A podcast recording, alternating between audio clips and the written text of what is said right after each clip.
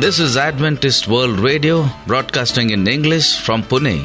Hello, and a warm welcome to you as you join us. Today in our program, we bring music from the Melashenko family singers, We have a story for children, bringing the thought from God's Word on the topic How to Overcome Temptation. I'm Sharad. and I'm Maureen, and you're listening to Adventist World Radio, the voice of hope for all. Here's a song by the Melashenko family singers titled A New Name in Glory. I was once a sinner, but I came pardon to receive from my Lord. This was freely given, and I found that He always kept His word. There's a new name written down in glory, and it's mine. Oh, yes, it's mine. And the white robed angels sing the story. A sinner has come home. There's a new name written down in glory. And it's mine. Oh, yes, it's mine. With my sins forgiven, I am bound for heaven, never more to roam.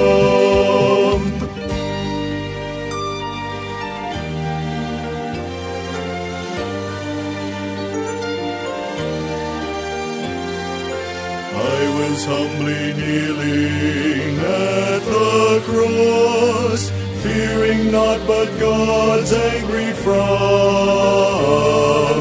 When the heavens opened and I saw that my name was written down, written down, there's a new name written down in glory and it's mine, oh yes, it's mine.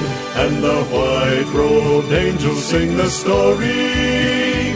A sinner has come home, has come home. There's a new name written down in glory, and it's mine, oh yes, it's mine. With my sins forgiven, I am bound for heaven, never more to roam.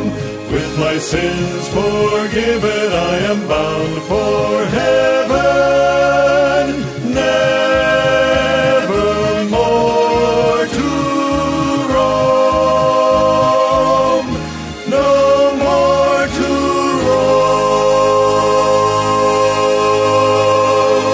heard a song on Adventist World Radio, the voice of hope. Coming up next is a story for children, and it will be told to you by our friend Anna. Two trains for Eddie. A big bumblebee buzzed through Eddie's bedroom window and droned noisily till Eddie woke up.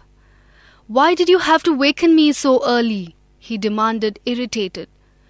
Waking up and getting out of bed were always quite a chore for Eddie, even on warm summer mornings. The bumblebee only buzzed for answer, and seeming satisfied that he had done a noble deed, flew back out of the window in search of higher adventure. Eddie counted the squares on the ceiling for a minute or two, but he could not concentrate on it because he had a vague feeling that something unusual was going to happen today. He racked his brains trying to remember. What was it? What had he been thinking about before he went to sleep? Ah, now he knew. This was August 17, his 11th birthday. Birthdays usually bring presents. What would he get today? He knew what he wanted. He had been longing for it ever since he saw it at Dimmock's second-hand store, an electric train. No one had bought the special one he had seen there yet. That is, no one had bought it a week ago. But now he was hoping that someone had bought it, and he wanted that someone to be his dad. He had been wanting an electric train for several years, but trains like that were expensive, as mother and dad had said. He remembered how he had discovered this one. He had been wandering around in the store one afternoon after school, waiting for mother to finish shopping. Then suddenly he stopped short, for in front of him on a shelf was a beautiful electric train. It looked just like a new one, but it was second hand, and the price had been marked way down. He had been so thrilled he could scarcely wait for Dad to come home that night to tell him about it. Dad had promised to take a look, but he had never said anything more about it. Dad had promised to take a look, but he had never said anything more about it, and Eddie had never been able to bring himself to ask Dad what he thought of it, because he feared Dad might say no. And now here was August 17. If he were ever going to own the train, it would most likely come today. Shivers of hope tingled through him, and then he thought, What's the use of hoping? I don't want to build my hopes sky high and then have them crash to the ground when the day is over. But there remained just one small bubble of hope in his heart as he threw back the covers and started to dress. Dad was having breakfast when Eddie got downstairs. This would be a good time for him to give me the train, Eddie thought. But there was nothing on the table that looked like a train box. In fact, nothing special at all. And when Eddie peeked down behind the sofa in the front room, there wasn't anything there either. Perhaps Dad had it upstairs in the bedroom and would go up and get it right after eating. But when Dad finished breakfast, he left for work the same way he always did and didn't say a word about Eddie's birthday. It was really very disappointing, and Eddie felt all the joy go out of him. Then, to make matters worse, Mother forgot to say happy birthday. It was so very sad. The only sign that showed any promise was the I know something that you don't know expression on Mary Lou's face that he saw frequently during the day. Then Dad came home from work. At once everything seemed different. The table was set with Mother's best tablecloth, and the cake plate stood in the middle, the cake cover over it. Eddie thought he overheard Mother tell Mary Lou to put some matches under the cake cover while he was on the back porch feeding the dog. And there was a big pasteboard box in the corner of Mother's room he noticed as he passed her door.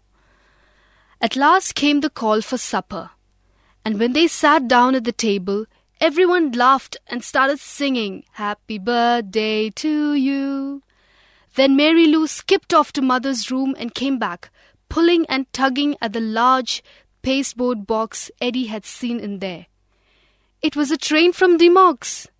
Eddie could hardly believe it was true. He didn't know what to say. One second there was a lump blocking his throat, and the next he was laughing out loud. But he did manage to say, Thank you, Dad, in between times. And then Mother had to do a lot of persuading to get him to eat his birthday supper, because all he wanted to do was to sit on the floor and set the tracks up and run the train.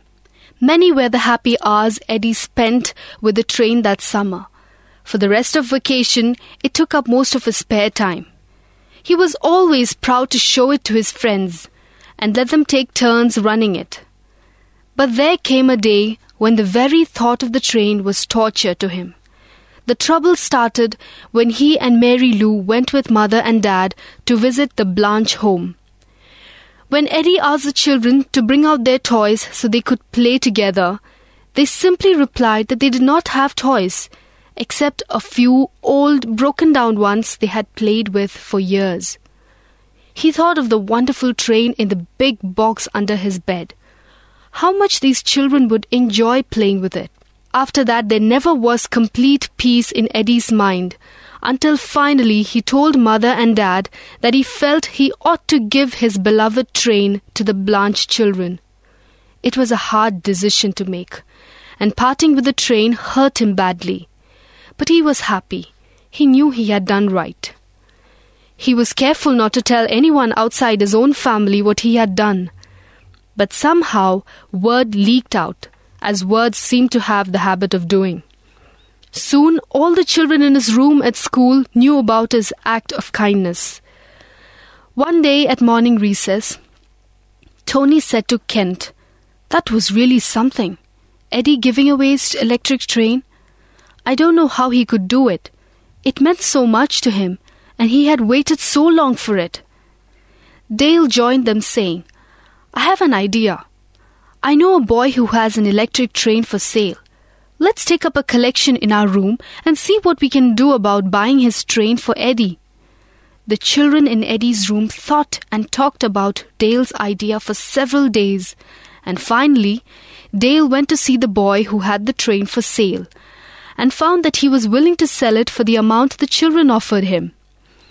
And thus it was that another day came when Eddie opened another box and there was another train. But although he appreciated the kindness of his schoolmates, no satisfaction was so great as that which he felt when he gave away the thing he loved best in all the world to make someone else happy. We would like to thank Anna for joining us. We are sure you enjoyed the story. Keep listening to Adventist World Radio for more stories. If you wish to know more about our program, do write to us at Adventist World Radio, Post Box number 17, Pune 411001, Maharashtra, India. another number from the Melashenko family singers. It's Wonderful Savior. I have started out to follow Jesus. Every day, every hour I want to be just a little more like my blessed Jesus. He means more than all the world to me. Oh, wonderful, wonderful is Jesus. Gave his life on cruel Calvary. He'll be there when I start to cross the Jordan. What a wonderful Savior is He. In His footsteps I will always follow. In His ever gracious presence I would storms of life may rage, my Lord will guide me. What a kind and faithful Savior is He. Oh, wonderful, wonderful is Jesus. He gave His life on cruel Calvary. He'll be there when I start to cross the Jordan. What a wonderful Savior is He. What a kind and faithful Savior is He. Wonderful.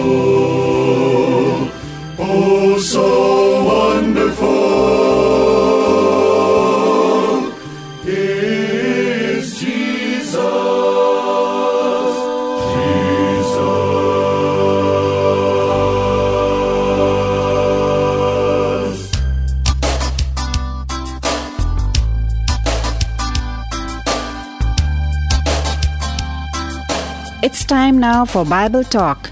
Join our hosts Gary Gibson and John Bradshaw, speakers for Amazing Facts Ministry, as they now open the Bible and discuss the theme that will affect your life today. Stay tuned. The next 15 minutes will deepen your understanding of God's Word. Hi, and welcome to Bible Talk, where we talk about the Bible and how the Bible affects us today. I'm John Bradshaw. With me is Gary Gibbs. Hi there, Gary. Hi, John. Have you been tempted today? Have I been tempted today? Yes. Man, I think you and I both know there's not a day that goes by where a person is not tempted.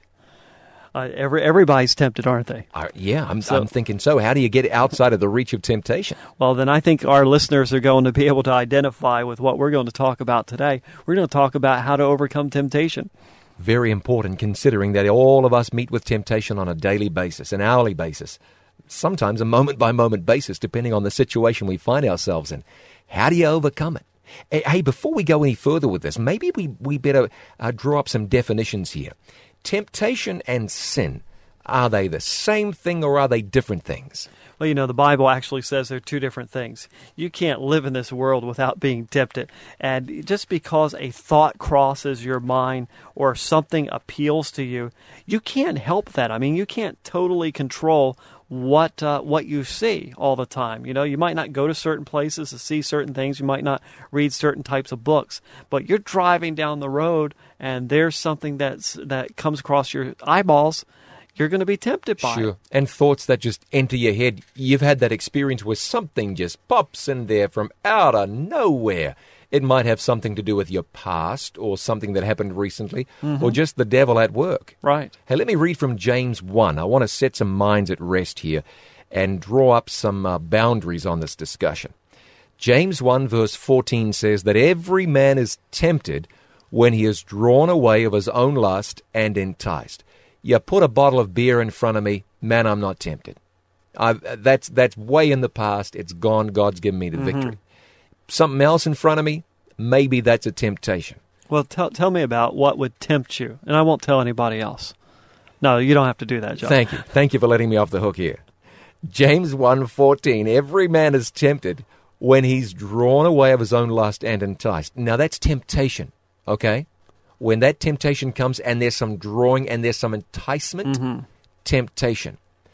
Then, when lust has conceived, it brings forth sin, and sin, when it is finished, brings forth death. So it isn't the temptation that's the sin, it's what you do with that temptation. When the thing is conceived, then sin takes place. But when temptation comes, if you bat that away, if Jesus would defend you from that temptation, if the boundary around your heart has been erected and fortified, it doesn't have to get in, it doesn't have to drag you down. Temptation and sin, two different things. I, I, I, don't want to tell you it's a, it's a good old thing to be tempted. You know, the Lord's Prayer, we pray, lead us not into temptation. Mm-hmm. But when temptation comes, that and sin are two different things, and it's very important to understand that. I think this is a good time to remind our listeners that we have a free offer for them today, a little booklet called Is It a Sin to Be Tempted? And we're going to give a phone number here in a few minutes and an address. And if you'd like to get this free offer, you can call, you can write us and get Is It a Sin to Be Tempted? An excellent practical book about sin and temptation and how to overcome it. I want to share something with you from again James 1. Actually, this is a radical idea. A radical idea. You're going through life and devil's bombarding you, you know, and there's temptations coming at you from every angle, and you feel like the meat in a sandwich sometimes, caught between temptation here and temptation there. But you know what James writes in James chapter 1? He says, Count it all joy when you fall into diverse temptations. What are you supposed to celebrate because you've been tempted? Well, James says it's, it's something that you can consider to be joy. Why? Knowing this, that the trying of your faith works patience. Let patience have her perfect work, that you may be perfect and entire, wanting nothing. Temptation is ultimately going to strengthen you. It's like going to the gym and working out. I mean, you're putting your, your muscles, your body under some stress, but that causes strength to develop, you know. Mm-hmm. And and I'm I'm not at all suggesting you ought to go out of your way to find temptation, mm-hmm. and, and it's really a great thing because you've you're being stretched and torn and and so on. But when temptation comes and we resist it in the strength of Jesus Christ, this is going to put the meat on our spiritual bones. It really will. Let's let's get real practical here. All right. Let's talk about somebody that has a uh, a particular temptation, let's say, a propensity, a drawing to losing their temper. You know, somebody pulls out in front of them, they just lose it. They got to shout, they got to hit the horn, they got to yell. Uh, the, a coworker doesn't do their job right. They got to yell at them. They got to be berating. A child does something wrong. They got to yell at the child. You know, nobody feels good after they do that. Their no. blood pressure's up. They realize they've embarrassed themselves. They've hurt someone else. And if they're a Christian, they realize they have they have stained the name of Christ. They want victory over that. How do they get that? Well, the first thing I'm going to say is there's power in the Word of God. You get Jesus in you. You get the Word in you. You're going to have power there now that you didn't have before. I'm not suggesting this is the entire answer. It can be. Mm-hmm. But for many of us, because this sin is so ingrained, it's so entrenched in us, that it's not the entire answer. Mm-hmm. Here's what I'm going to suggest. You go to the Word of you, First, you pray pray and tell God you, you have to have the victory, you want the victory, and that you're not going to get it without Him, and, and, and He's got to come into your heart and give you this victory. Then That's- go. that, huh? let, let me interrupt you here. That's those uh, four promises we covered in a previous program on Bible Talk. We talked about victory is a gift, 1 Corinthians fifteen fifty seven. Right.